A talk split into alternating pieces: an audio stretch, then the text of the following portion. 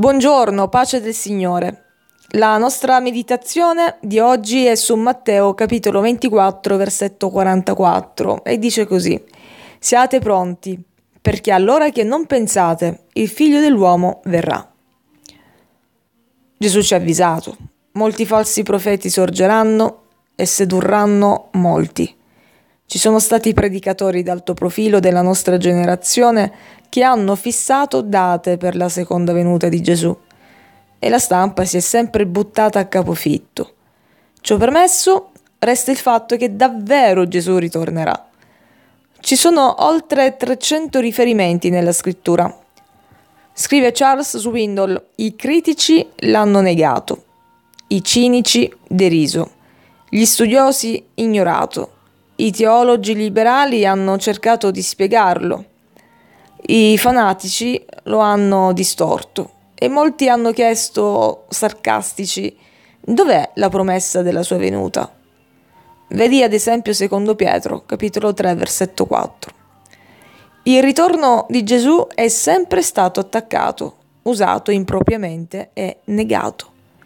Eppure esiste e resiste, solido come la roccia, ed offre una speranza autentica nel bel mezzo di disperazione e incredulità.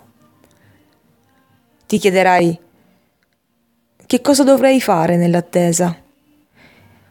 Innanzitutto devi capire che cosa non fare.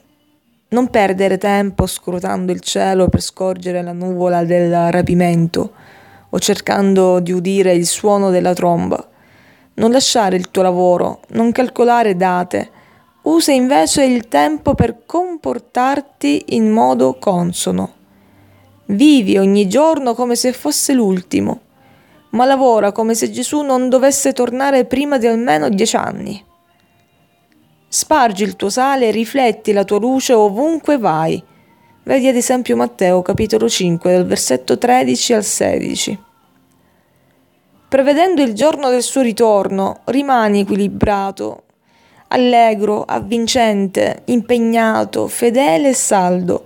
Se non sei certo di essere pronto, acquista immediatamente il tuo biglietto. Finché sono disponibili, sono gratuiti. Sii saggio, non rimandare. A cosa serve il biglietto quando l'evento è finito?